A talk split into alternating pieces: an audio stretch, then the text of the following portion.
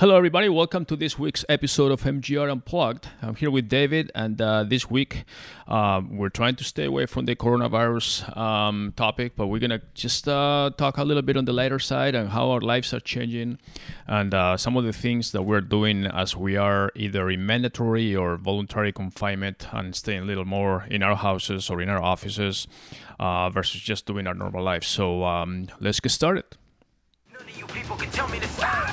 Lower the lights down. Hand over my crown. Hand over my heart. I do this for my town. I do this for my crowd. So turn me up real loud. My time, my time. None of you people can tell me to stop. All right, so um, David, I actually have a quick question for you. Go ahead. Uh, you know, it's funny because I've been thinking about this for the last, you know, especially the last week. I think it's when we've seen things getting a little more serious. With California just last week, uh, basically went into um, a state of alarm or confinement, which affected a lot of the business and people that we know. Uh, obviously, New York is in in very um, uh, dire stress situation. Governor uh, Cuomo is constantly in the news with uh, how difficult the situation is there for people in New York. There's a highly very dense uh, population there. But um, as far as our lives, um, what do you think has changed mostly? Uh, like, for example, in your normal habits of uh, daily habits or how you live your life now. Obviously, work is different. We have a lot of things, but in your personal life, uh, how are you adapting to this uh, new uh, situation? I mean, pretty much everything has changed, really. I mean, I think that's true for everybody. I don't think, like, just everything, little things, you know, like, and I think a lot of people can relate to this where it's like you have little habits that change. So for me, it's like, okay, you know, I've been making coffee at home now because I used to go get coffee. Okay, I don't do that anymore. Uh, I'm a big basketball fan, so especially this time of year is like basketball prime time. There's no basketball, and it's like such a reflex for me to be like, you know, because especially I like to work at night, so I'll put on a basketball game while I'm working or something, and I'll multiple. T- I I don't do it now. I'm over the hump now. But for the whole like week after they canceled the NBA season, I was like, I literally would like reach for my pocket, be like, oh, what games are on tonight? Oh, there's no games on tonight. Yeah. And uh, little things like that. I mean, just everything. And then obviously work is much more disrupted, uh, just because I think everybody's kind of in limbo right now. And, and you know, one thing that I was obviously, uh, I think most people, obviously, for the people who work non essential jobs, uh, not to say that we are not very important people, but uh, no, I mean, we, you know, we're a marketing agency, so we're not an essential job, Right, right? um, and I'm sure, you know, most people out there don't work essential jobs. Obviously, there's a lot of healthcare workers, grocery, etc. Um, and those people are doing great work. But obviously, the majority of the people don't work those jobs. And I think for the people who are not working those jobs, this is just a good time to kind of reflect. Yeah, um, I agree. And think. I mean, I. It's funny because it's like It's just that how many things we take for granted uh, normally, yeah. especially us. I mean, Oh, in yeah. the I'm talking us as being in the U.S. that we have a certain lifestyle that other people don't have, and now when we're when our lifestyle is interrupted and affected so severely as far as our social life, connections, and everything else, and things that we can do. Uh, it, it really affects us, like little things, like even going to have a cup of coffee or watching an NBA game. You think you're looking at things that are more for us, whereas you go to other right and i don't want to say like i'm complaining like okay my problems oh Right. there's no nba big whoop obviously i'm fine okay i'm not complaining but yes it is just different it's just like all of a sudden overnight. All of the little habits you have change. You know before now every morning before every morning i used to wake up and check my email first thing. That was always my my first thing. Oh pull up my phone check my email. Now i actually check the stock market first thing instead of my email. So li- little things like that you know? Um but yeah, I think everything's changed. One, one of the things that I've noticed too, and and I'm similar to you as far as my normal habits obviously have changed, and and this is like in the news, and and it's like a. I mean, I hate. I normally don't watch news honestly because I, I think news is always bad news. It's just um, somebody said the other day CNN is the crisis news network or whatever. I mean, it's, it's like everything is breaking news, red bands, everything. The and with this coronavirus thing is, I think fifty percent pandemic, fifty percent fear-induced media that just wants to portray I mean, headlines that don't make any sense. Well, you know, I think I actually I was talking with someone about this the other day, and I think that a lot of this, the reason why people took so long to react to the coronavirus, uh, was because, and I blame the media for this in a sense that it was like it's like the boy who cried wolf. The media makes everything look like a big deal, Right. And that's their business. They make Right. everything breaking news is the biggest story in the world, so that when there finally was something where you really should be ringing the alarm and saying this is a big deal, this is a big deal, pay attention, because people have been hearing that for so many years when it wasn't true. It's the boy who cried wolf. But, it, but it's just, I, I don't know. I mean, sometimes you like to look at the positive side of things. And I'm not saying like hiding the truth or anything, but unfortunately, we live in a, in a world where the internet and the news media and the clickbaits and all that stuff rule. And that's how they get more clicks, more advertising money, more revenues, more visitors, and so forth. And, and, and sometimes you start looking at the headlines and you see the headline, which is really negative, and then you click on it, read the article, excuse me, and the article really is not that negative itself. The article is just explaining Yeah. everything, but they extract the only negative part of the story to put it on the headline. Because if they say things are going better, people may not click. Uh, like, like they say, for example, they say the number of deaths are, are expected to increase over the next few weeks. Okay, well, that's just logical. Unless people that are dead come alive, the number of deaths are going to increase over the next few weeks. I mean, that's just a stupid headline right there. Okay? And they're never going to decrease. Now, if you start clarifying, say, the percentage or the ratio or something like that, but they say the number of deaths are expected to increase over the next few weeks. Well, yeah, it's always going to be the case. I don't care if you have coronavirus. People are going to add to the people that are dead already. Okay, so we have 5,000, 6,000, 7,000. I expect it to increase. Okay, but then they're actually saying that in the article they say, well, but the recovered cases are also increasing and this, and we started to see that some countries are reaching the peak and all the stuff. Okay, why don't you put that on the headline? Because they always pick the bad news. And I don't care which side of the spectrum you are in politics or whatever, even if it's a news, uh, a press conference or something, they always pick that line that you are in theory not lying, but you're skewing skewing the story into the one that is going to give you the more clicks. And um, believe me, you- were talking about habits. Every morning now, I'm actually reading newspapers from Spain to see what's going on there. Newspapers from France, newspapers from England. And when I say newspapers, obviously I go to the to the online to the internet versions, and uh, and then obviously the U.S. And it's interesting because it's something that is across the board. I don't care which media outlet you read; they all are focusing on all the negative aspects of this. Yeah, and there's I silver was- linings out there that was- are good and good stories, but nobody actually they put them at the bottom, lower left, like a little article saying, "Oh, this person actually did this or recovered, or this person did a good thing," or Well, I, I you talk about the globalness of it. I, I forget who said it. Someone said it the other day. Um, but they basically said, and at first it sounds like, oh, that's not true, but it is true when you think about it. That this is probably the biggest global event that has happened since World War II. I mean, really, World War II was ended in 1945. Since then, has there been a, a there's been big events within countries, but within a like globally where there is nobody who's unaffected by this. Has there really been an event? I don't think so. I think this is the biggest global event that's happened in a century, basically. yeah, not not in recent memory for sure. And and the way, uh, not only that, I mean, this is an event that is is come like a tsunami. I mean, like we were. Uh, I mean, I I It's remember an event that no one alive today has lived through something like this. Right, So right. that no one really knows how to navigate this. There's no one alive today who is alive in this 1918 Spanish flu, you know? So um, it, I think people don't know how to navigate it. And I also think that people, uh, I think that there's some groups that are completely in denial. And I think there's other groups that are completely like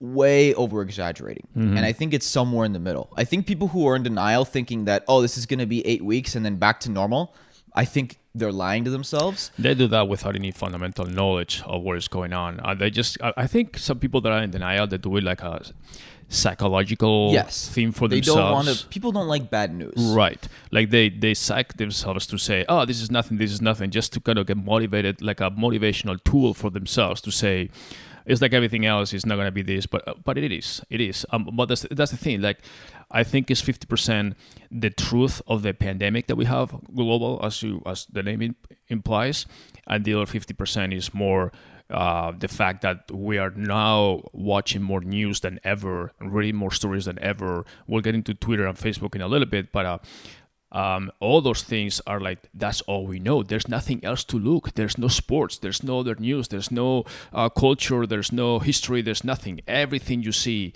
is about that. Every email you get is somehow related to that, whether it's a company that you work with or a company that you're a client of that is telling you their, policy, their, Well, their philosophy. even with us on this podcast, I you know I was like, well, I don't really want to talk about it because we've talked. I mean, especially us because we've been talking about it for This is like the third, fourth week that we do it. Yeah. no, but I mean, we did podcasts in early February about it, and I was writing Yeah. in my newsletter in January. Yeah, about we it. were so talking it's about- been like for me personally two months of talking about it to where now I'm like, okay, I'd like to mix it up, but the truth is, there's just nothing else to talk about. You But know, like I, I, we send newsletters, and it's like, okay, am I really giving e-commerce tips right now? Like, do people give a shit? Is that what matters yeah, right no, now? I mean, people's You know? minds are in other things, but but that's my thing. I mean, we were talking. to ask you at, at the beginning, what have you, how, how are you seeing your habits changing? And to me, one of the things that I realize is how how fragile we are. Really, I mean, Yeah. in- Oh, in- as a society and as the world. I mean, we've have evolved so much in the last, specifically in the 21st century. I mean, if you discard 1900s, whatever. well, I think from I think 2000. it's let me, let me finish for a second. Probably the 70s on, we've seen globalization like never before. Right, right. Because in the 70s is when basically the US, 60s, 70s was when the US lost all its manufacturing. And so it's basically been 40, 50 years. Right. And I'll let you go ahead, but this has been the last 20, 30 years have been peak globalism. I think that we'll, on the macro side perspective, I think that we'll see a shift away from globalism because of this. I think that we're going to go back to localism, probably a lot of nationalism in a lot of countries. But I wasn't just talking about the global versus local. I'm talking about how much the world has evolved technologically and everything in science and everything. Yet, this virus that originated in Wuhan, in China, in a matter of whatever, whenever you think it started, where it was 30, 60, 90 days ago, has basically invaded the entire world and interrupted the entire world. And all these scientists that are at the top of their game for everything else, they're still racking their brains trying to figure out how to fight it. I mean, the vaccine we know is not going to come for like who knows a year, year and a half. But even the patches, the methods, the this and that, and how unprepared we were for this situation. And I don't care. And this is not just the U.S. or whatever. It's all the governments. I don't care. I mean, it looks like Korea did a better job. China, who the heck knows what they did and or they didn't do, and they tell us or not or whatever. But every other civilized country for which we have reliable information is on the same boat. I mean, we're now, in theory, maybe a week or two behind what's happening in Europe. But in Europe, their cases are like all over the roof. I mean, Spain is pounded. It's actually the second after Italy as far as cases, deaths, and everything else, and more than China, by the way. France is following up. Yeah, if you believe that. Yeah, exactly. Well, um, If Germany. anybody doesn't think that China has millions of cases and they're not reporting it, Yeah, well, I know. Let's just You have too much faith in the But- Chinese government. But England or the UK is is basically starting to. I've seen the lockdown already. London, they're thinking of a confinement. mean, even India. So India, yeah, a country of exactly. Well, 1.2 India. billion right, people, right, right. shut down so, the whole so thing. So Olympics cancel. I mean, Tokyo is now having, or Japan is having new cases. It's a global thing where you think, how in the world these countries that are uh, the most industrialized countries in the world are being affected by this thing that in theory you think okay they should have just been able to just shut it down right away affected some people and do whatever Yeah, but that's- circuit breaker we have for health issues that Yeah, but- boom clutch it. We have that for the market. We have that for many other things. We have that for war. We have that for but you're over terror situations. You're Uh, of, of course i'm oversimplifying but No, I, I was I, like I said when we spoke about this in early February. I said we need to be shutting down borders now, and we didn't do it. But It's because shutting down a border with a country is not something that you just do. Okay, that has massive trade implications both ways, especially and now in in the U.S. Excuse me, we'll probably start seeing borders shut between states, and that's never happened Right. before. Uh, and But that's so the only way you can have a you real can't just say, "Oh, were we unprepared? Yes. Did, was in a situation of pandemic, do you need to be proactive or reactive? You need to be proactive, and every single governing body, including the WHO, which is their whole job, they're supposed to be apolitical, uh, a national, basically, not uh, uh, aligned with any country. Even they fucked it up really bad, and so that basically, I I do think if trust in government and institutions wasn't already low, I think this has deteriorated it even Well, more. it- I think has- I think trust for government officials is like I said, it wasn't even high to begin with, but it is at all all all time lows because this is the one case, you know, or not the one case, but one of the few rare cases where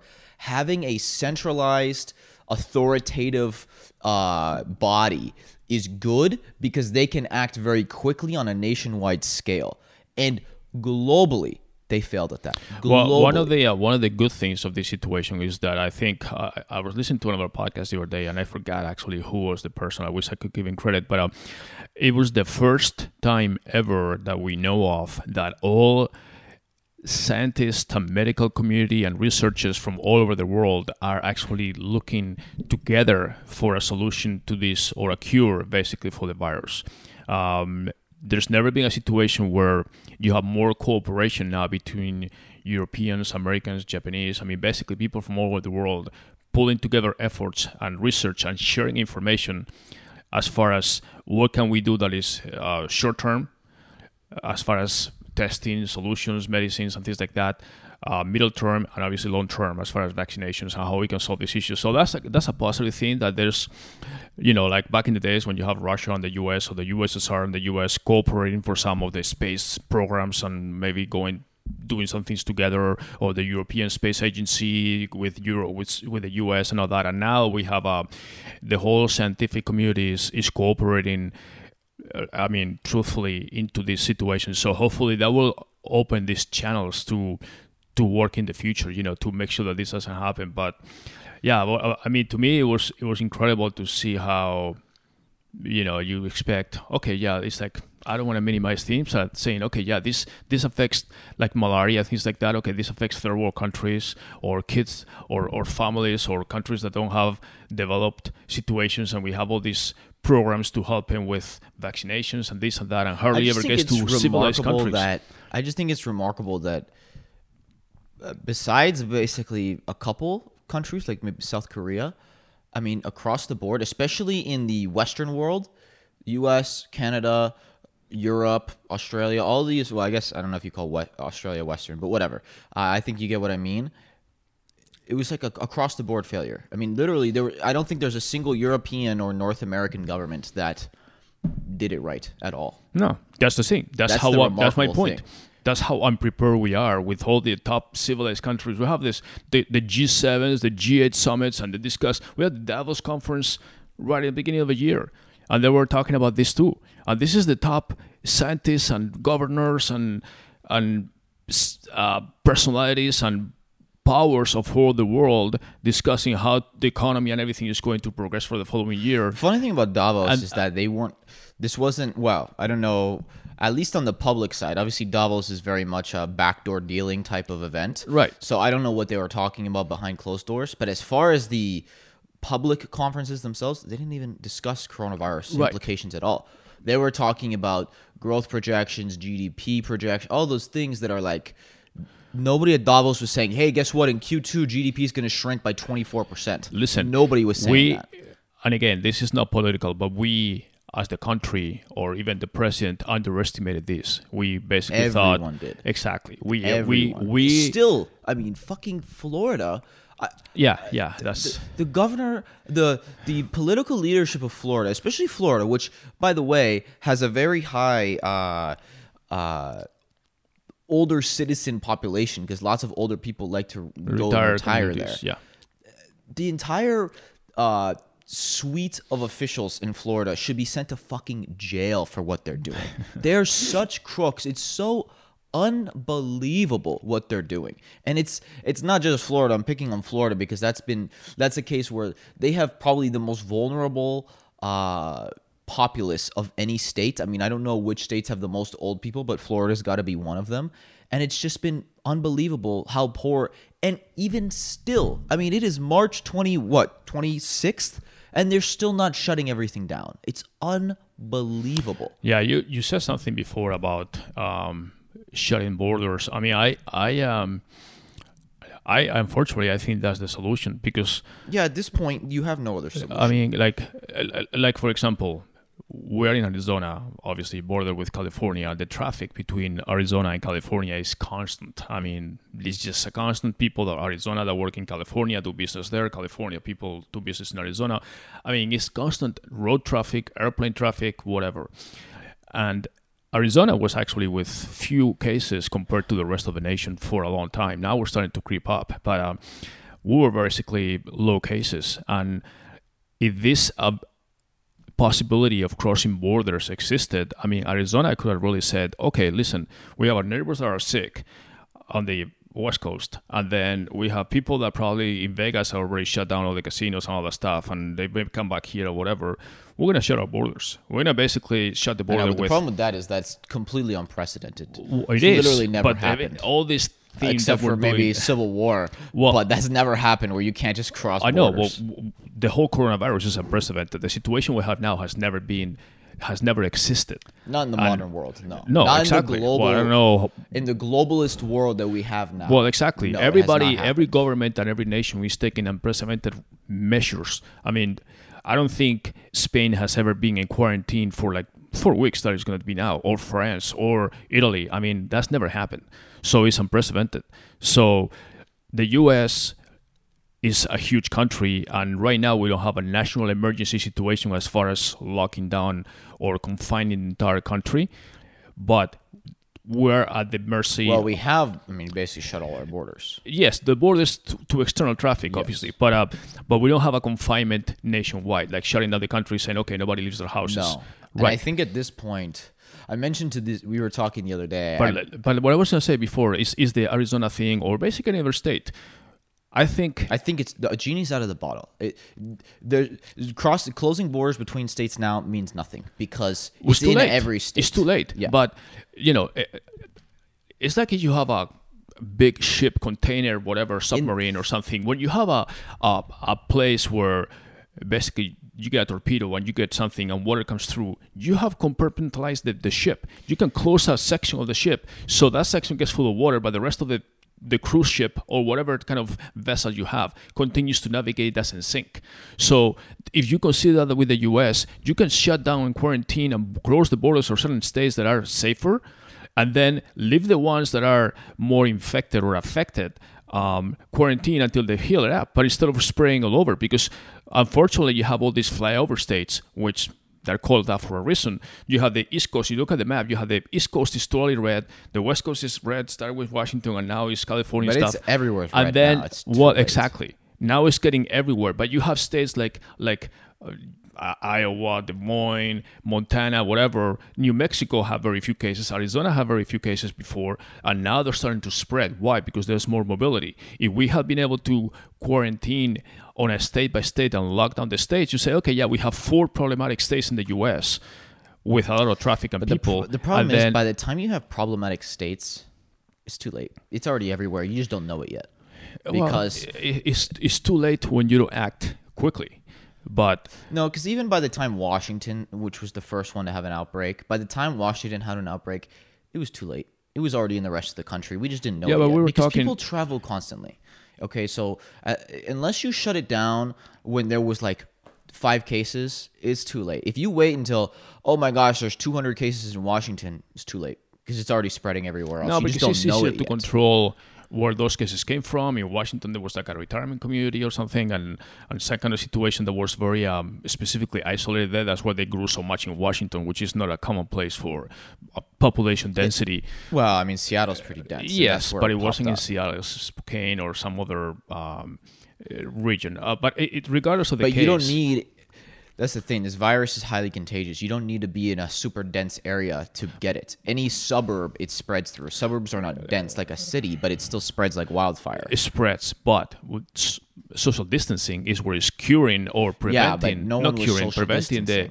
Right. I mean, uh, a, a situation like in New York is much more difficult to have social We, distance we there. started social distancing four weeks too late. Well, I know that's the point that we started too late. I think I think when you start seeing the situation and you have enough information about the coronavirus to see how contagious it is, and everybody knew that it was very contagious. They say it's not as lethal as the H1N1 and all that stuff, but it's very contagious, and it could be lethal for different populations. That stuff we knew from from the beginning, and then we just let it ride. You know, like saying, "Oh, it's yeah, it'll be fine, whatever," and then it was too late. So, anyways, that's that's Let's get back to what we talked about originally. You Yeah. asked about Uh, day to day life. You know, I wonder, and I wonder what other people are thinking too, because uh, you know, this is typically a business podcast, but all business has been disrupted. Really, uh, I personally, and I'm always someone who errs on the side of action. I always feel like, oh, I need to do something. Oh, let's do something. Let's, you know, whatever in any normal circumstance. And in most circumstances, that's the right move, right? Because there's too many people who talk and not enough people who do. And hmm. so opting for action is normally the best. Right, right. choice. But you know, we're a company. We have a, we had to have our own kind of strategy meetings because it's like, okay, what's the roadmap here? And you know, and I said it. I was like, honestly, right now, there's things that I'm thinking about. And you asked, like, I've just been reflecting a lot and quote, not literally meditating, but quote unquote meditating. Where like, I mean, I'll just sit in silence for a few hours or work work meditation. or walk, go for a walk or something for an hour, just no music, no podcast, nothing, just think. Um, and there's ideas and there's possible courses of actions that I think could work.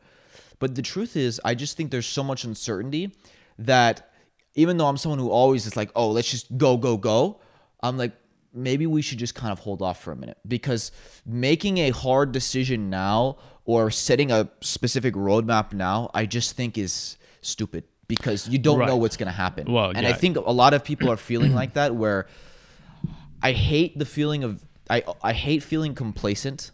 Like when I when you when you feel unproductive and you're not doing anything, but at the same time I'm like, well, you know, this if there's ever it's not complacency, it's just kind of patience and waiting it out a little bit. You were talking about the movie uh, Braveheart, when uh, yeah, yeah, yeah, yeah, yeah.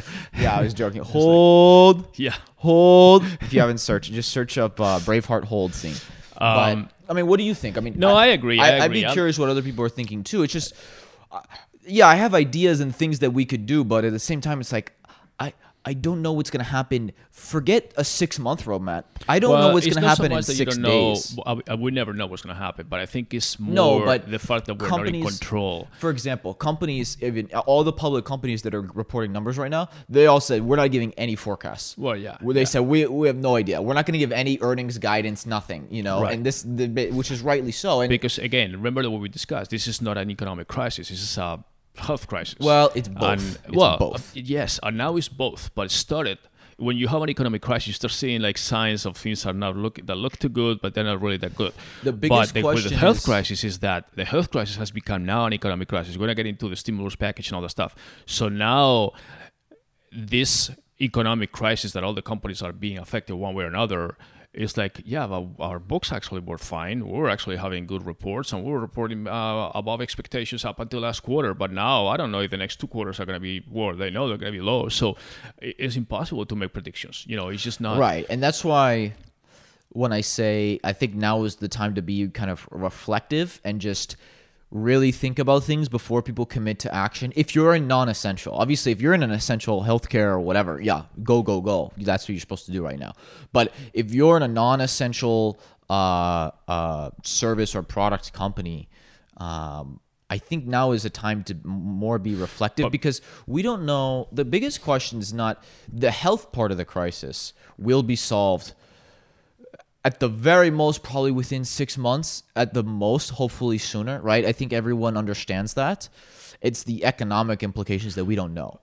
We don't know are we going into a massive recession? I know, are we but- going to bounce back? So that's why i think just blindly saying okay this is our strategy go i think is No, not no, smart that, right that would now. be that would be nonsense now. But let me ask you, as a business person, you know, one of the things that business people, entrepreneurs, CEOs, whatever, do companies is trying to anticipate what's going to happen in the next. You know, I mean, uh, I always remember Bezos saying, when we look at a quarterly report, it's for something that we plan like a year ago.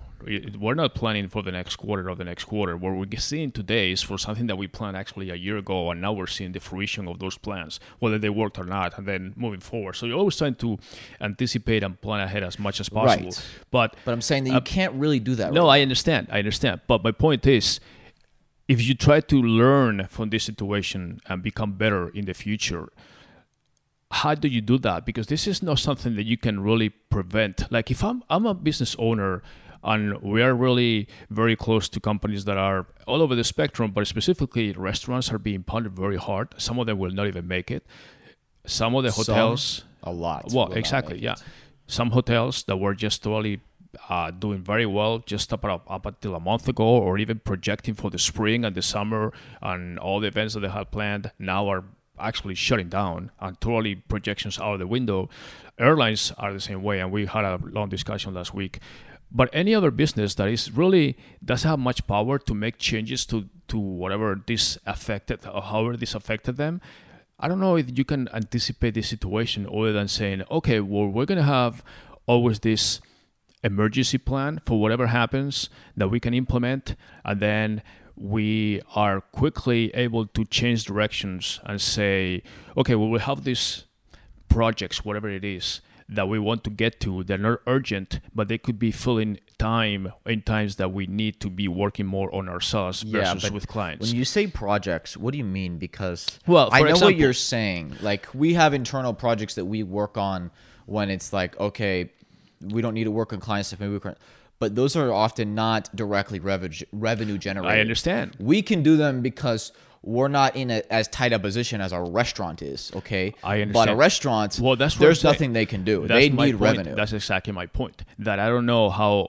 every business can be prepared for a situation like this. Like if I own a restaurant, and my restaurant is packed every day, happy hour, whatever. We have a lot of things, and then this comes to a screeching halt for whatever reason. I mean, you can handle maybe a weekend that there's an accident or something. They close the road, the only access to your restaurant, and all of a sudden you see traffic that people decide, oh, go to another restaurant.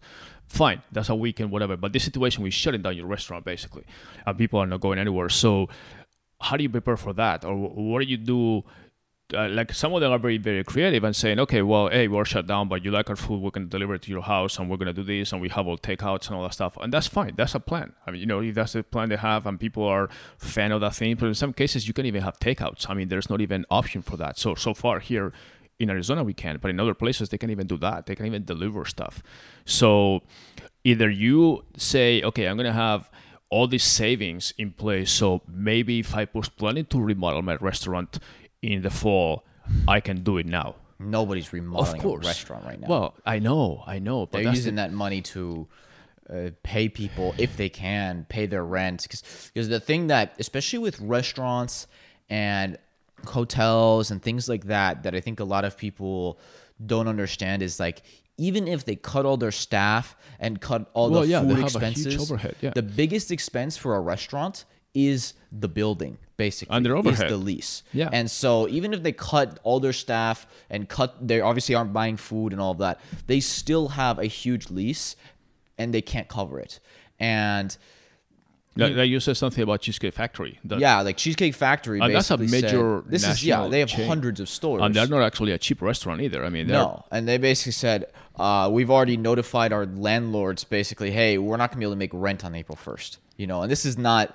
the, if there's a if there's a restaurant type it's the chains that should be more safe but a lot of them are in trouble too right. um I, but like- is that is that is that poor planning on the restaurant or on the on the when you're a side? bigger when you're a bigger chain like Cheese Factory, yeah, because we haven't even been closed Right. that long yet. Cheesecake Factory, I would hope, has more than three weeks of cash to survive.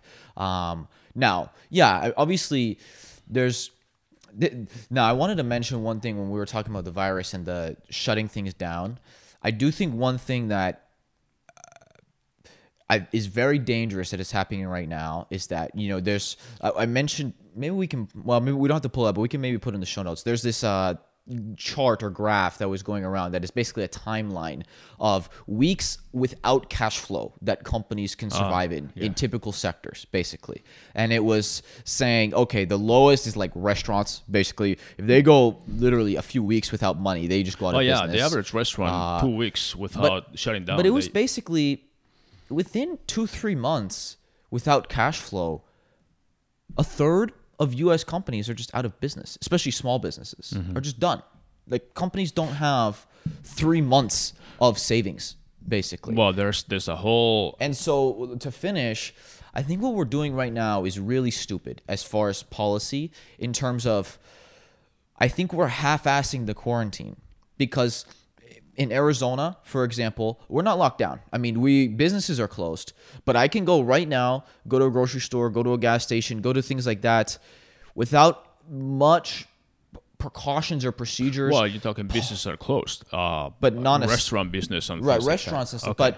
but but um I, I mean i see it all the time i see pe- parks we're not packed. we're not in confinement. we're on not on full basically. lockdown Right. and the problem with that is that we're ha- we're feeling the terrible economic hit but we're not totally smashing the virus at the same time.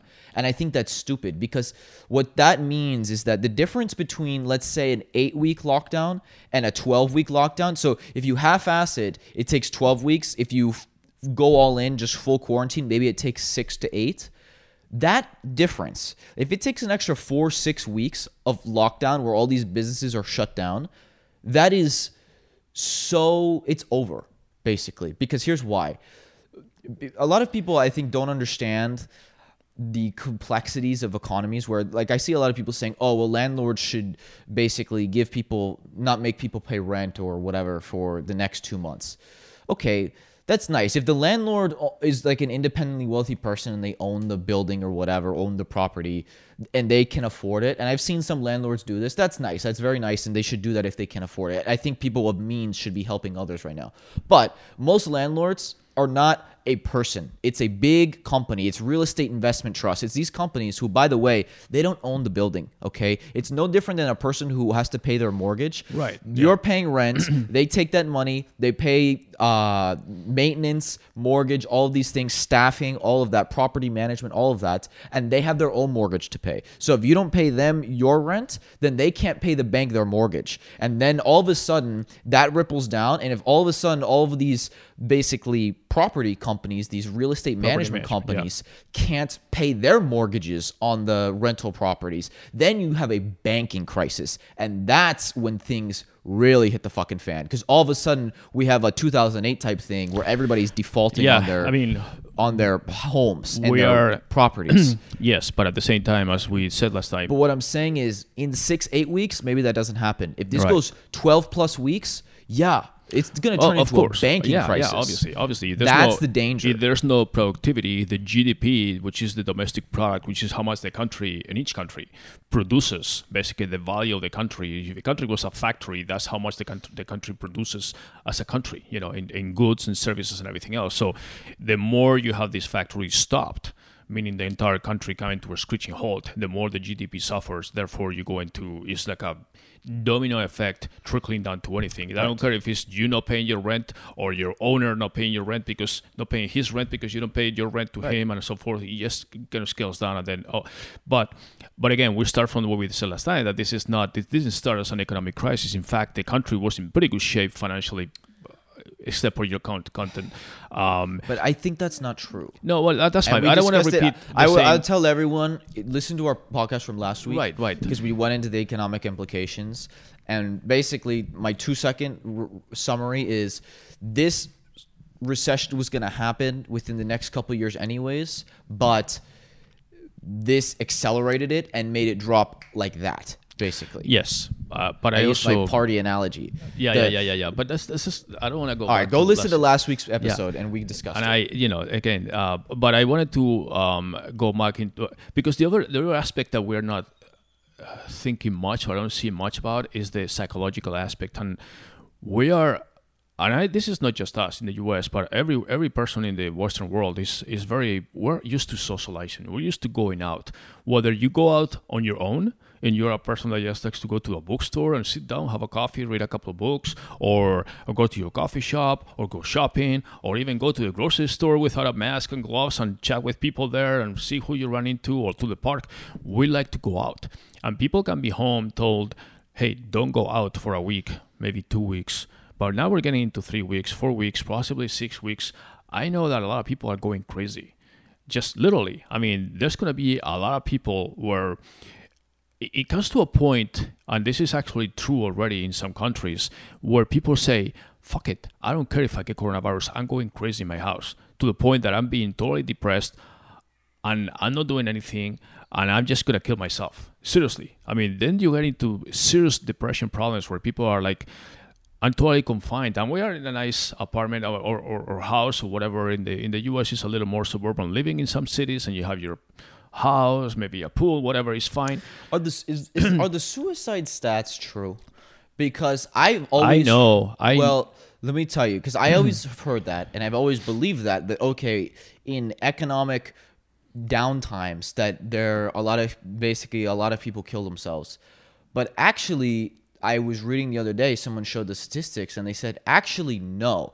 More people commit suicide in good times than bad times because in bad times, people go into survival mode, adaptive mode, and everybody's doing bad. Basically, there's nobody right now who is like living some awesome life. You can even it's funny because even Instagram, which is always like the very showy thing, mm-hmm. when I go on Instagram, everybody's the same thing. Everybody's like, I'm so bored at home, whatever. I'm nobody's living a showy life right now. And actually, that suicides are higher when times are really good I'm not- because they compare themselves to others and they think that they live a shitty life. That, That's what I've seen actually. that's that's the yeah that's the uh, the over factor. But in this case, we're talking about just regular people that are.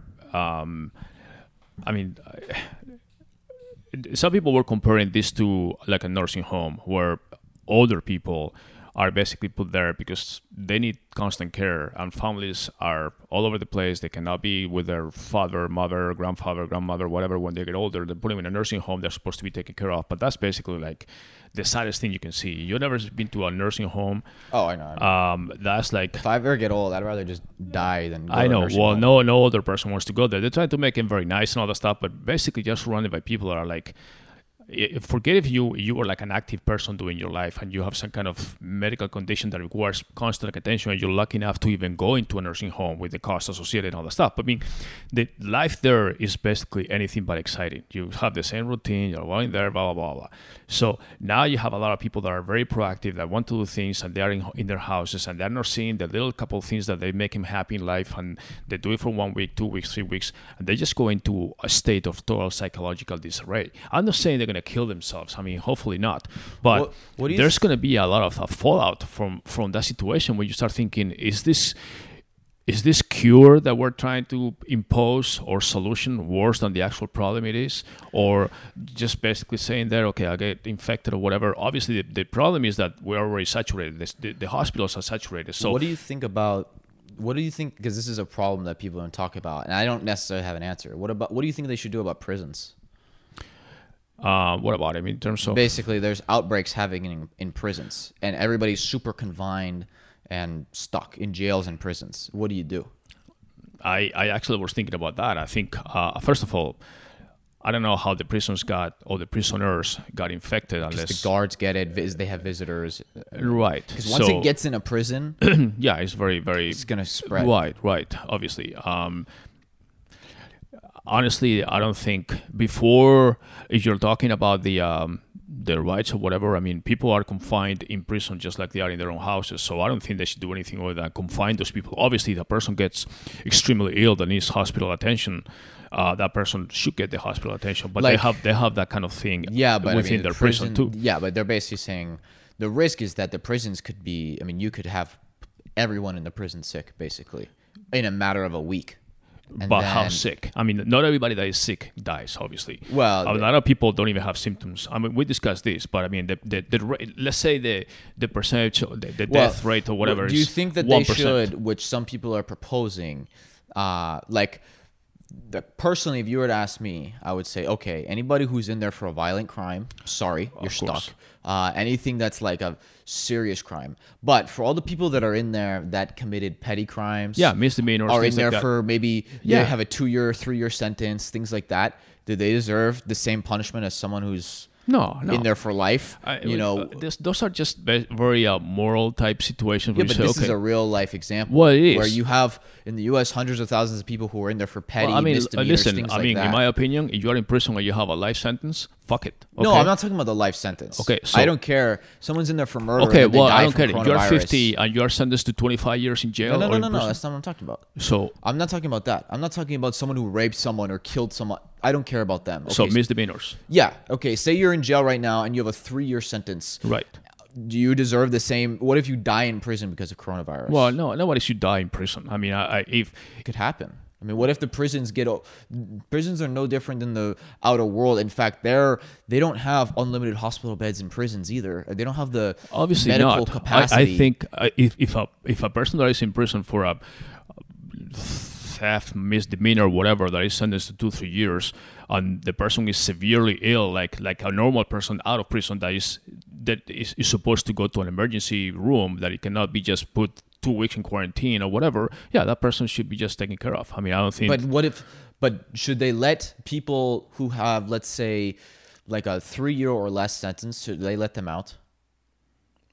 if the, if the hospital doesn't have, I mean, if the prison doesn't have the facilities, yeah, they should be Like let free uh, not free. or temporarily, basically. What do you mean free? They go to a hospital and they're still let out of the prison, basically. to go to a hospital. Yeah, or to stop the spread in prisons in in jails. No, no, no, no, no. If uh, That's what they're discussing. okay, well, if I mean, uh, that's what they did. no, They've I mean, done that in other countries No, already. prisons have different options for confinement of people that they can be separated from the rest of the prisons. I mean, even even now, when you go to a normal clinic, they have separation between people that come with some kind of respiratory disease, probably coronavirus, they don't have unlimited versus the person that comes to the clinic because they have a cut or they broke their arm or whatever. So even a normal clinic that you and I may go to, they say, hey, if you have uh, any respiratory thing or anything remotely related to coronavirus, you can come through the back door, be isolated, mask, gloves, everything. We're going to treat you there, but you're not going to be in touch with the rest of the uh, sick patients that we have that are here because they have All right, but what if you have a uh, what if you have a jail with a thousand prisoners and all of a sudden two hundred of them need to be in the ICU? I mean, they don't have that type of capacity at a prison. No, no, no. If You're saying 200, I mean, first of all, ICU is the extreme case for everybody. Okay, even hospitalization. Okay. They don't have that capacity. No, obviously not. So, so i- if let's say that the prison population, I mean, I don't want to spend a lot of time talking about prisons, but uh, if the prison population you have a thousand and it's the same demographic print as the normal population, where you say, okay, well, we have X number infected, X number of the uh, infected people or cases are mild to a little more severe to extremely severe to basically ICU people, then you know, if you have people that progress so badly and then they need to go to an ICU, they go to an ICU like any other person, you know, provided that they have space like everybody else in the normal hospital. So, but majority of cases, depending on your age group and all that stuff, But are they do perfectly something- treatable. Just because you have coronavirus doesn't mean a death sentence. Okay. No, no, no. But should they do something proactively? Because that's the thing. Once it's in the prison and it's spreading, it's fucking everybody's gonna get it. Well, yeah, they should do. I mean, But should they proactively uh, do something, I don't think a or should prison. they just say fuck it, they're in prison? No, no. I mean, I don't think a prison is different than a workplace. I mean, or, or an NBA. Right, but all the workplaces are shut down. right, exactly. Prisons are not. Well, but I mean, How do you shut down a prison? well, you can you can separate. Like I said, you can create different uh, uh, prisons. Like I said, they have different. So now sections. everybody's just on isolation, so they're just stuck in their cells. They're not allowed Oh to yeah, leave their they, cells. they basically put them in isolation. Even in isolation within the prison, they have different sections. They can have the east wing of the prison for people that have symptoms, and the other one for people that don't show symptoms or separate them. No visitors allowed, no contact, food this the way. I mean, they can do the same thing that we do outside of prison. It's really. Um, uh, you can consider a prison like a hospital. A hospital has a lot of patients. Some of them may be coronavirus patients. Some of them are not. But they still need to separate the patients and the, that are one thing versus the other. The doctors that go with one patient versus the Right, other. but that's the problem that's happening in hospitals is that it's spreading like crazy. Okay, right. No I know. matter the precautions. So so, but I don't see much separate much differentiation there. I mean, if a person was there because he has a uh, a misdemeanor or a two year sentence or something, that that doesn't mean that they're gonna leave you die. I mean, uh, you cannot do that by law, okay, or even morally. I it's mean, I not don't care. that they let you die; it's that they get overwhelmed and they can't treat you. but that's happening outside of prison too. That's what's happening everywhere. Right, but should they take preventative action before it spreads Well, in they should- prisons? of course, everybody should take preventative action. I don't care if you're in prison or you are in anywhere, anywhere, anywhere in society. Every nucleus you have, whether it's a prison or whether it's a playground or whether it's a whatever, should take preventative action so that cases don't spread.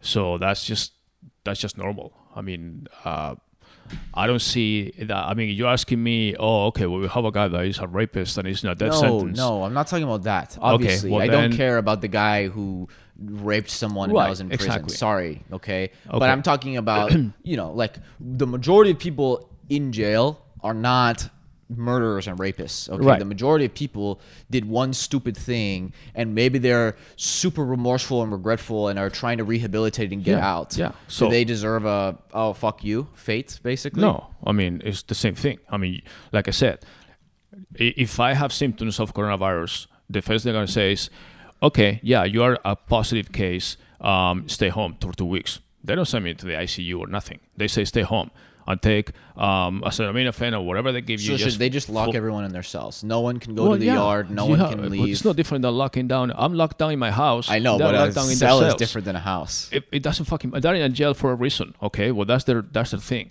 or we're i don't want i wouldn't say it's different than a house A but cell?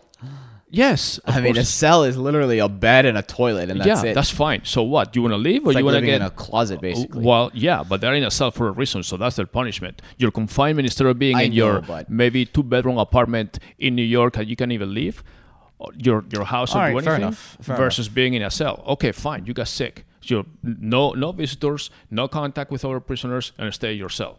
And then that's it. I mean i don't see there's a risk with Do you that. treat people on priority based on their uh, uh, crime? other crime Yeah. i wouldn't say their crime i'd say So mostly if you have two people with coronavirus, one's in jail for murder, one's in jail for theft.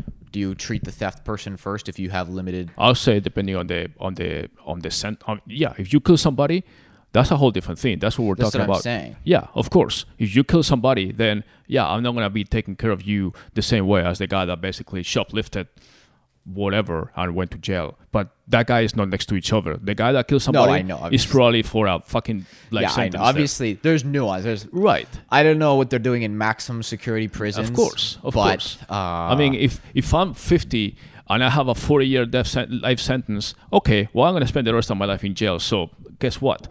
You are not a priority right now. We're making that selection no matter what, even in civilian life or freedom life, with between older people and I'm younger saying. people. So there's always a natural selection. Hey, listen, we only have one respirator, so if you are 85.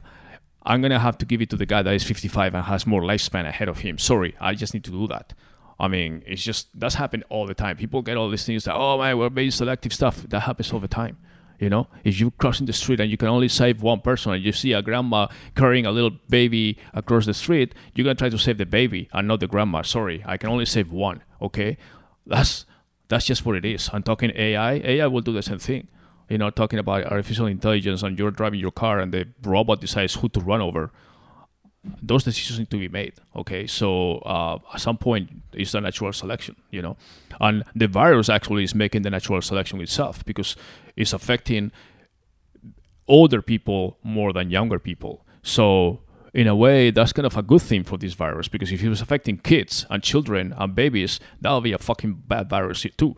But it's affecting people that are older as far as the mortality rate and with a pre-existing medical So- conditions. So the, within all the bad virus conditions, I'm okay if people that are, uh, of course, we're putting our grandpas and grandmas to a more risk, but at the same time, if the virus is being a little more selective and 10% of the deaths or more or actually no in, in I, I know in spain 90 something percent of the deaths are people that are over 65 smokers and with some kind of pre- pre-existing conditions okay well we've been telling you forever that smoking is bad for you so now you're actually seeing why because you don't have defense. Yeah, but what to- about people who are just old? That they're not. They didn't smoke and drink. They're just. Old. that's fine okay they're old okay so their their you immune deserve system to or die just 'cause you're No- old? nobody deserves to die okay we're not talking deserving to die we're talking about people that are older and therefore their body is not functioning anymore at 100% If you have a car and it has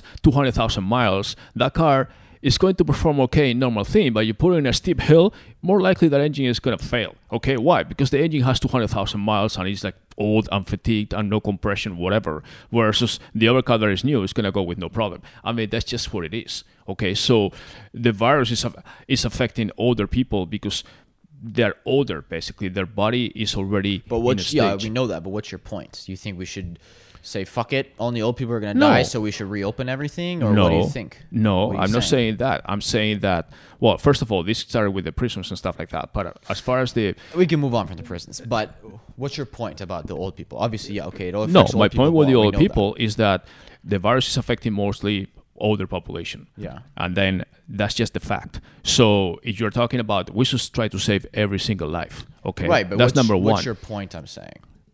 No, you're asking me about selection, whether we should select prisoners or not. And then I said the same thing about the older people. I said in the normal life, we're always making a selection. Hospitals are always making a selection. Okay? If you have an emergency room where there's a bus that just went into a wreck and they bring 30 people there, uh, it's the same thing. Why do they say always women and kids first, blah, blah, blah? Okay, they say for a reason. I don't know about the women because they sometimes get upset. But you always try to save the children first, okay? Because they have more lifespan. That's just just as normal life. Every father will give their life for their children. Why? Because they say, okay, I've fucking lived already 50 years. No, I get that. I'm, I'm okay, well then, w- the point is that older people, if there's only limited resources, yeah, I get that. That's what they're doing. So that's what they, the point. That's the point. Okay, basically. I know. I'm not disagreeing with that. I'm saying.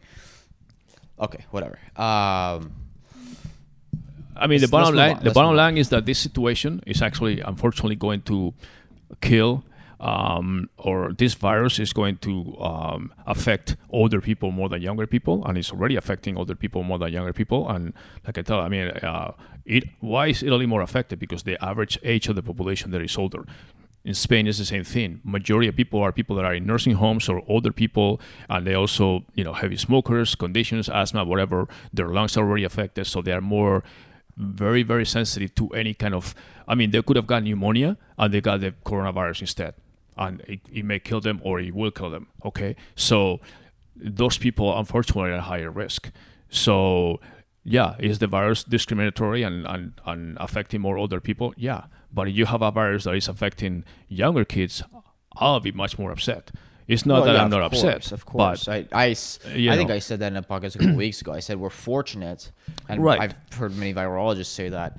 In this case, normally viruses hit old people and kids, and in this case, kids seem to be for the most part fine. Right. So we're fortunate in that case. Right. For whatever reason, they're not so. I mean, there's younger people that are also affected, but those are the minority. And when you look at the The- mortality the death rate, rate of kids is not high at yeah, all. when you look at mortality rate by different age groups, and that's pretty steady across the board, and across the board meaning across the countries. But you can see that for um, older people is like 10, 12 percent, very high, and Italy is almost there. Uh, Like the global rate in Italy is like eight percent. But then when you get to the 50s and 40s and 20s and 30s and so forth, then it's just more normal to the point that it's like less than one percent.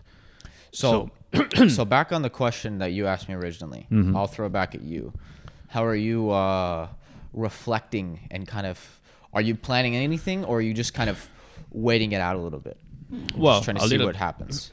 a little bit of both. I mean, I'm I'm um, definitely reflecting. That's where I said that uh, I was surprised how there's different things that I think every day. One of them is, like I said, how fragile these superpower countries are. I mean, we're the most But forget about the But let me- global. let me I want to talk point. about you more. Well, that's my reflection basically. Is is saying at what point do you feel safe? Like you rely on all these governments, you know, to that's I wouldn't. I think people should well, not but it's the same thing. the It's the same thing. It's it's no different than okay, well, they just they just passed this um, stimulus package with the government to help, I know we're gonna get into that in a second. But we all pay Social Security with every paycheck. Okay, whether it's biweekly, monthly, whatever your paycheck is, you're paying your contribution to Social Security, which in turn, in turn, means that um, when you retire, the government will pay you back. Will give you some money, uh, a monthly payment based on your contribution. So okay, but now the government is telling you, well, that's not guaranteed. You're paying this thing, but they say, well, we may run broke or whatever. So we're always relying on the government for certain things, whether it's for healthcare or for this, or for Medicare or Social Security, or keeping us in peace or keeping the roads built or, or whatever it is. We're always having these government institutions that we pay for directly or indirectly via taxes or fees or whatever, and you trust that they're going to do their job. And to me, the reflection is like they are not doing their job. They definitely didn't do their job now. Even in this Right, case, so Did it really take until this for people to realize that? well, I think in the in the in this situation, yes, um, but um, my reflection is like you need to start being more responsible or more critical, and then take care of yourself much more as far as financially and be secure and everything else, because you know that the government may not always be able to help you and and and sometimes even the way they help you is not the way that they think they're going to help you. Like they're trying to put this package now, and I want to get into the stimulus package that was just approved yesterday, and uh, they said they're going to send um, um, twelve hundred dollars per individual, and actually they're going to go back to. I think two years, uh, 2018 tax return basically. So obviously they don't have the numbers for 19, which the deadline is now pushed back 90 days or something. So they're going to go back to 2018 returns to determine who gets what and how much and so forth because there's a limit where it phases out. But anyways, the point is they're going to pay 1200 for in, per individual, 2400 basically double for couples, and I think it's 500 per kid. Um, so in theory, any average family of four with the parents and two kids will get a free check for 3400 bucks okay that's great. It's going to help. It's a lot of money by the way for to send that to everybody you know? Uh, i think the limit is $75000 of uh, adjusted gross income by per individual and uh, 150 uh, for couples. But anyways i don't know how that phases out you get some, some or part or not. I, I haven't seen the details yet but that's basically the gist of the of the government assistance or aid so you get the money and um, yeah, that's gonna help. I mean, if if you basically were unlucky to be laid off or furlough or Yeah, something, depending on where you live, it'll help more or less. Oh, yeah, obviously cost of living is an issue, but they, they cannot go by that. I mean, they just need to do something across the board. So yeah, some people in New York said, okay, this doesn't pay shit for me, and some people live in Des Moines, Iowa, or whatever, in the middle of nowhere, they might say, oh fuck, they pay my whole rent for the year, you know. So, and and that's I don't know. Okay. but I mean, the, the bottom line is that it's, it's, it's some money that is going to come in the mail. And some people say, okay, that's not. Um, in some cases, like Bernie Sanders was about to um, basically vote against it or not approve it because he said that they're also extending unemployment benefits by $600 s- to whatever you are already entitled to. Like you are laid off, you are entitled to unemployment, whatever rate applies to you based on your contributions and so forth.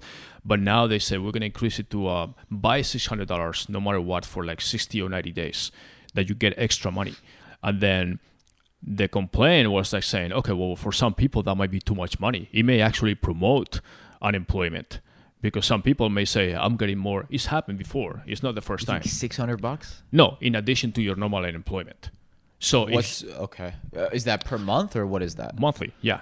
So so Uh, maybe. yeah, I mean you're a minimum wage employee. Yeah, it depends. It depends your level of where you live, I guess. Right, exactly. So if you not normally get like let's say six hundred dollars of unemployment, okay, uh, a month, and now on top of that they give you another six hundred dollars, that's 200 and you may say i'm not going to find a job for 200 bucks a month right now. So i'm just going to file for unemployment and stay three months basically not working and doing this. So anyways that was one of these situations. So they they now try to have a, a supervisor that is going to check. Obviously when you go into unemployment you have to comply with certain situations You have to looking for a job. for jobs yeah you need that, to yeah. basically be actively looking for a job. But they say that you know everybody trick, tricks the system. They set up Truth interviews. is, right now it's okay. Say you're a server, and that's your Right. career or whatever. Uh, there's nobody hiring servers, so it's like I don't even know how you tell.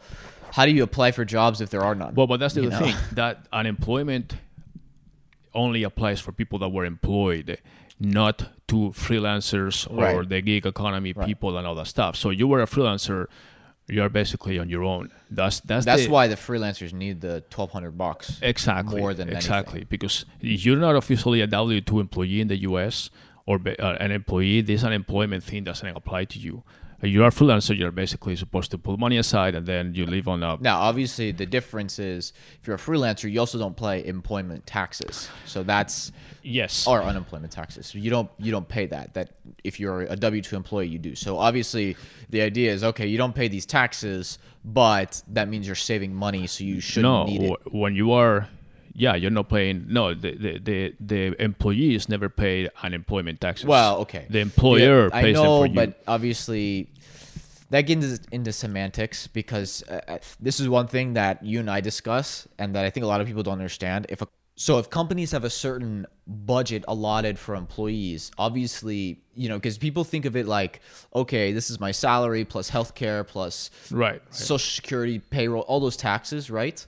Uh, unemployment is part of that. So if a company has 120,000 to pay someone, maybe your salary only ends up being 90 because the other 30 is another right right. You have an allocated So the idea is if a contractor you don't pay it. Because basically like you've said it, it it's insurance. It's not a tax so to speak. So if you're a contractor you're supposed to save. Now obviously a lot of contractors freelancers gig workers it's not like they're making yeah, so the- the- much to save. I, I just wanted to say that the, the package includes a lot of things, and we're not gonna get into all the details. But basically, the main thing do you think it'll be enough? Well, we'll see. I mean, or do they, you think they'll do more? they, they, they, they said that maybe they would expand it to two months, uh, depending on how things recover. But obviously, that's just one portion. I mean, they're also allowing people to uh, uh, complete their tax uh, returns 90 days later, in, which means that if you owe money, you can also delay 90 days. They're also allowing people to forego some of the uh, payments and things that they have. A lot of banks and, and credit cards are also allowing their customers to delay mortgage payments and things like that. So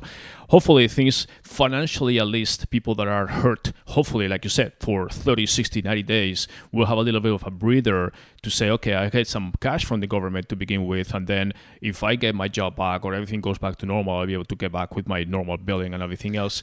If it's a, a 60 to 90 day situation. But you were asking me how it affects me personally. Well, this is what I was leading into. It's like, now uh, i mean i don't want to rely on the government to bail me out okay i mean fortunately i'm not in that situation i don't need the bailout from the government or anything like that but I, at the same time 95% of the population needs that kind of is in that situation where they say okay well live paycheck to paycheck not 95% okay, ninety percent. I don't know what population is, but uh, the, uh, uh, when you le- read the statistics, they tell you that a lot of people, a lot of families cannot afford an emergency for more than a thousand dollars without having to break into some kind of credit card or putting themselves in further debt. Okay, they don't have the cash to say, okay, yeah, I need to buy this for a thousand bucks. Yeah. Okay, so we can look at the numbers. It doesn't matter. But the point is that, you know, it, if I were a person that actually says, you know what, I'm a good citizen, I have my job, I pay my taxes, I put a little money aside for retirement, I'm doing everything the government is telling me so that when I get to 65, 70, whatever, I'm going to live a good life and not be worried. That's not going to fucking happen. Okay,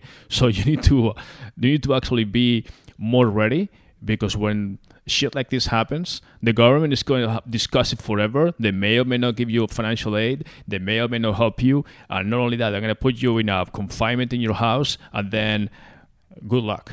You know, so it makes you reflect about how inefficient for if it was a company, it's like how inefficient this is, and also companies, you know, they're not ready because they don't have this kind of uh, uh, emergency plan in place for this situation. So uh, an emergency is because you don't expect it. especially big companies. Right, Small right. businesses, it's like okay, I I get it. You know, like it's hard to start a small business. Most small businesses, yeah, are literally paycheck to paycheck in their own right, right? But big businesses, if you're a multi-billion dollar corporation, you have no excuse. But but the thing is that we are in, in the U.S. where our, our economy is 65, 70 percent consumer economy. So guess what? You kill the consumers, yeah, you kill your economy. That was gonna be another point I made. exactly. that I think this hopefully will shift us back more towards a production economy rather than a pure consumer based economy. Bec- And I don't mean necessarily production just on like manufacturing. I don't think we need all the manufacturing to come back. I think some will. well, I think we need But- to rethink that. but I think seriously. that I think that a consumer based economy is, as you said, fragile in its nature. It's because you rely so much on the goods and services of other countries to stay afloat. And then when that disappears, you're so, screwed. So in that sense, let me ask you: Do you think this? Let, let's just start finishing up the the podcast. But I want to think more positively about the situation. So I actually was thinking. You're talking about reflection stuff. I was thinking, you know, as, as much as it hurts to think about this now, I think in the long run, this situation, this coronavirus crisis, could be a good wake up call for the US, for all countries, but specifically for the US, to say, hey, we want to be anti fragile, which is something that we always uh, say here. Um, we need to be more self sufficient. Because the reason why we're not self sufficient is because everything, not everything, but majority of the products in the US are made in China or overseas, uh, Southeast Asia. all that stuff. optimize for hyper efficiency Right. And, over and profits too. So over yeah we, we pro- profits and efficiency over sustainability Exactly, exactly. and but that, robustness. that hurts you in a situation where people are even saying this virus, this pandemic. I mean, it's, we've been predicting it forever. If it's not this, it's that, or whatever. It could happen again, or whatever. So, but I think. It, to me, the, the critical thing is that they say, okay, well, we need to we need to more masks or more respirators or more something, and we don't have a fucking place in the U.S. that can make those masks. Okay, now we're actually um, asking uh, Elon Musk to in his gigafactory or in his factory in Fremont for the cars that is manufacturing respirators and all that stuff. We don't have a freaking fucking factory in the US. Even Apple with all their power and cash and all that stuff cannot generate anything because everything that Apple does is made in China. Okay, yeah, designed in Palo Alto, whatever shit, but it manufactured in China. So even Apple, the richest company in the US, if not now or whatever, cannot manufacture shit because they don't have a factory here. Okay, so uh, the auto manufacturers, traditional ones, are all shut down. GM, Ford, and all that well stuff. GM is making um, GM is making, yeah, uh, are they making ventilators what are they yeah, ventilators or something, right? So, so, but that's the thing that we realize that everything that is manufacturing is going away. yeah especially especially essential services like or, or goods like drugs we were talking about Uh, yeah. like I, I think Pharmacy. one thing that should be in place as far as regulations go just in the same way that we have regulations on banks where on a bank okay you have to have a certain amount of cash reserves Right. versus the money you're lending out uh, pharmaceutical companies should have to manufacture a certain percentage of all of their drugs in the U.S. That's why. That's why I was thinking that in the long run, if we're smart, as far as company owners, CEOs, and all of us, we should say, you know what? In an ideal situation, we, if we produce, manufacture, and consume our products here, yeah, with a few exceptions, but that is the exception more than the rule, whether it's clothing or whatever, or pharmaceutical products or any type of supply chain, we can, when this happens, we can shut down the country completely and say, you know what? The rest of the world may be in a pandemic. We don't have any flights coming in. We don't have people coming in. We don't have anything. We shut the country and we're not affected at all. And by the Okay. way, pandemic is what's causing it this time, but next time it could be something else. Right. Exactly. And so, like it's like the whole trade war with China. It's Exactly. like, okay, this wouldn't happen. We were talking about this the about whole this reason on there's a trade war, Right. is because they own us as far as manufacturing. Exactly, exactly. So, so if we stop that and we say, you know what, we're gonna tell companies or companies to realize that, yeah, you're gonna it's gonna cost you more. Maybe you sell an iPhone for a thousand bucks, and instead of making six hundred or seven hundred profit or whatever, you're gonna make 300, that's still pretty good profit, okay? But you are more self-sufficient. You can manufacture here. You have full control of your assembly chain, all the way to production and, and distribution and selling.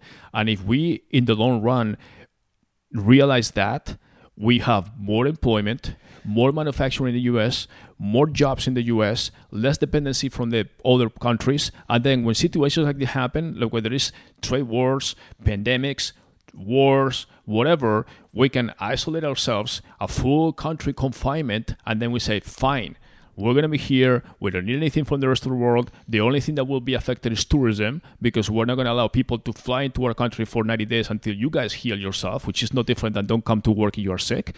And then we're going to continue to our, our life normally, you so know? let me ask you, because I have kind of two viewpoints, and one is very optimistic and idealistic, and I hope this is what happens. But the other part of me is like, I don't know. And my idealistic viewpoint is that people will really learn from this. And as you're saying, like on the consumer individual side, people will say, you know what? I don't need to be so materialistic. I can I need to make sure that I have savings and a security net for myself before I go out and buy that new car, buy that new purse, buy that new sh- pair of shoes, whatever. Right? Those non-essential things basically that maybe people will finally decide, you know what? I need to worry more I about understand. saving money What's the second? Uh, on companies, same thing. Hey, you know what? Maybe we shouldn't take out debt to buy back shares. Maybe we shouldn't do that, right? That everyone across the board will be more responsible and that's and less and less uh, hyper consumerist, I should say. My other kind of more cynical viewpoint, and I hope this isn't the case, is that a lot of times people just don't learn, and that maybe this will be over, and in a year from now, people are just like back to well, their same old ways. I, I, uh, I and agree. I don't know. I, mean, hope it's my idealistic way is what happens. No, I mean, I I know. I mean, I could if I were to bet money, which I'm not up. I don't like to bet. But anyways, I would say that we will remember this. We we have short-term memory, That's my fear. and and uh, we will. The same thing happened during the recession uh, two. 12 years ago now um, everybody said yeah we need to do this. The the average household debt went down everybody was living within their means the credit card debt was down and then if you remember the mortgages the delinquencies all that stuff and then all of a sudden the average debt kept creeping up and creeping up and creeping up and then it went back to pretty much normal. The rules were changed. I mean, you want to buy a house, yeah, you need to have But I twenty percent. my my argument for the optimistic, idealistic viewpoint is that I think the last ten years are not uh, we're like almost we're we're not a reflection of reality. And I think that the reason I said that I thought this recession was coming within the next couple of years anyways is because the economy wasn't actually so good and the world wasn't actually booming. It was just artificially inflated. Well, well, And my optimistic viewpoint is that if, when you look at what they call the greatest generation, which is the generation that was basically went through the Great Depression and then World War II and won World War II, that's what they call the greatest generation before the baby boomers. They went through the Great Depression and learned.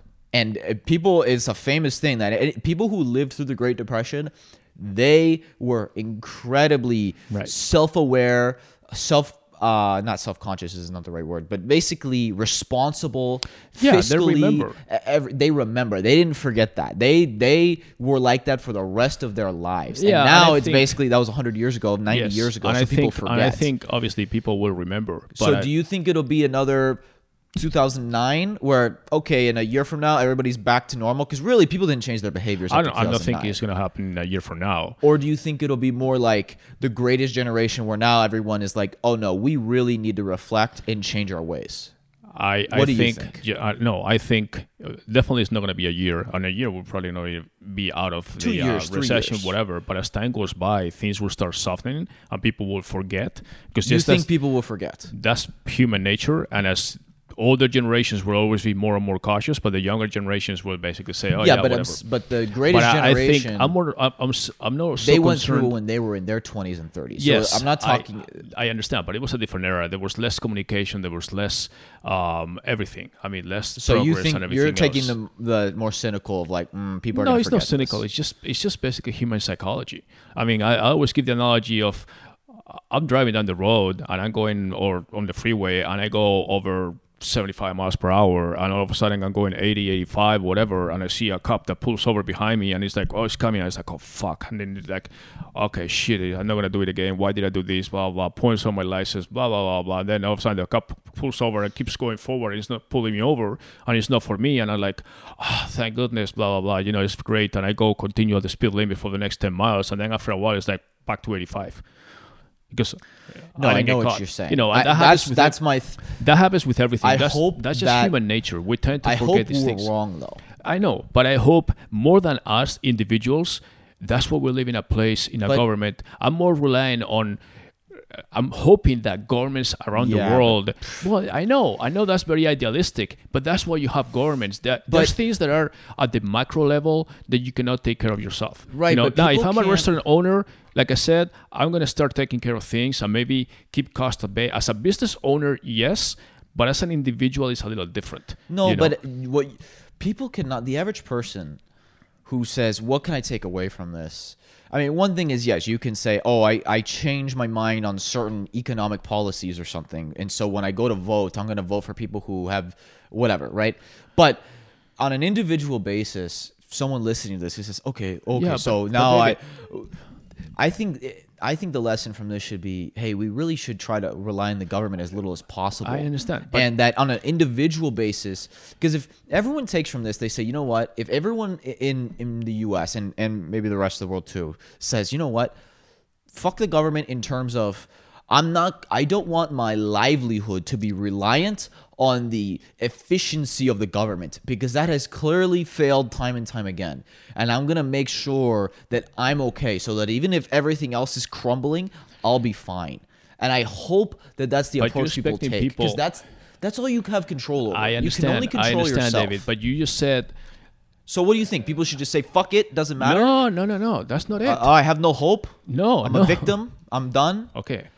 I mean, that's basically what you're saying. I don't know. No, I don't no. understand your what I'm what I'm saying is that people will forget. You just said that last week you're going out and people were still in restaurants. That's when we have the news 24 seven and people are still I going out to more. restaurants. I think that's more denial. Well, they haven't know. forgotten whatever anything. It, no, whatever it is, denial or whatever you want to call it. But the fact of the matter is that when we heard about this situation that was getting serious, you and I chose to be confining ourselves, even though we don't have that lockdown in Arizona just yet for now. But I haven't really been going out to any restaurants or anything for the last three weeks, other than going to buy food or um, buy something essential or something. For the most part, I've been just So- working and doing stuff. That's because I made that choice. I said my health, for me, as I always said, is my number one asset. Without health, I'm fucking shit. So I'm investing in my health, and if that takes me to be home for three days, that's what I'm gonna do. Now, some people, with all the information they have, with their office being locked down, with kids not at school or whatever, they're still going out to restaurants, all that stuff. But the difference is here's what, here's the difference. People haven't felt at that point hadn't felt the pain yet. People are starting to feel the pain now. okay, yeah. But so you don't think people will learn the lesson? I think people will learn the lesson and then forget the lesson. Okay, well then that's not learning the lesson. Well, that's You don't think this will be basically like I said, where the people who went through the Great Depression changed their behaviors for life? yes. You don't think that's going to happen? I don't think this is gonna cause people to change their. I mean, You don't think 30% unemployment and the biggest GDP loss the U.S. has ever seen in the country's history not is for going to everybody. I think the people that are going to be changed are the I people mean, that are actually 30% unemployment. Okay, let me finish.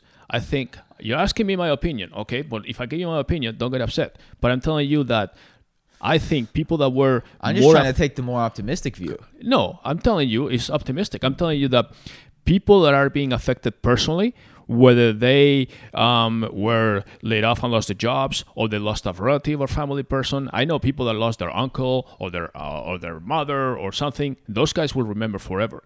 Now, the people that said, "Oh fuck, that pandemic was a fucking pain in the ass. I was locked in my house for a month." I mean, you you go to Twitter and people are like, "I'm running out of uh, ideas. I just don't know what to do." The people that are hiding, that hiring pets to go out and um, for a walk or something.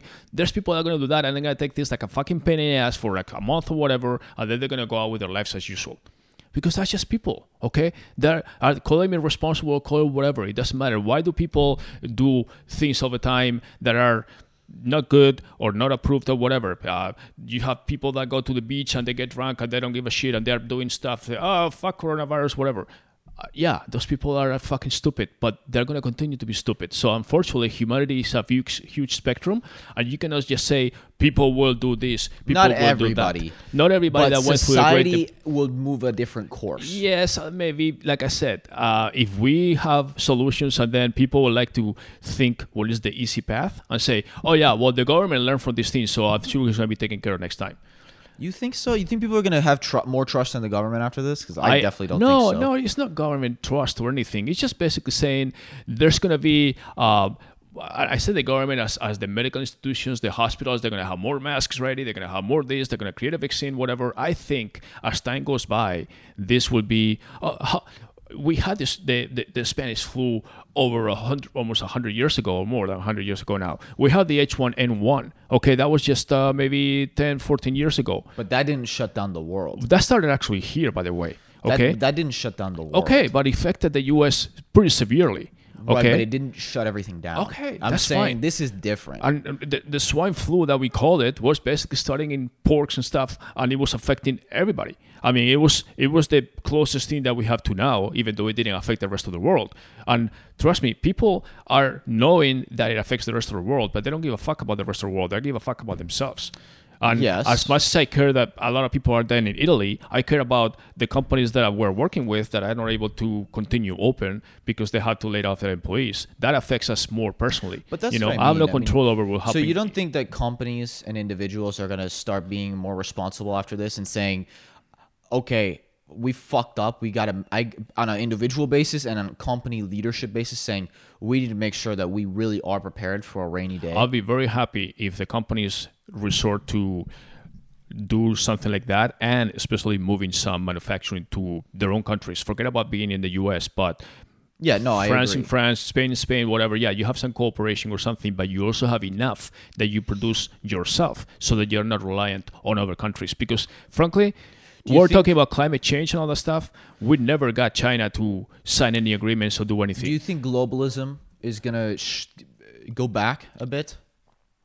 There's going to be more. I mean, if anything, I think um, governments and companies will learn that they need to be much more self-sufficient, or at least have a plan B for situations like this. Whatever the plan B is for each company depends on the company, but they have to have a strategy for these situations. Okay, we have a lot of strategies in the country for war times. Okay, if we have a threat for any country or from any country, we have situations in place with different DEFCON levels and all that stuff that are specifically defined on Okay, how but I'm to saying act. on it, I'm, I'm uh, talking but more we on an don't have it for the basis. economy. I'm talking on more on an individual basis because people cannot control.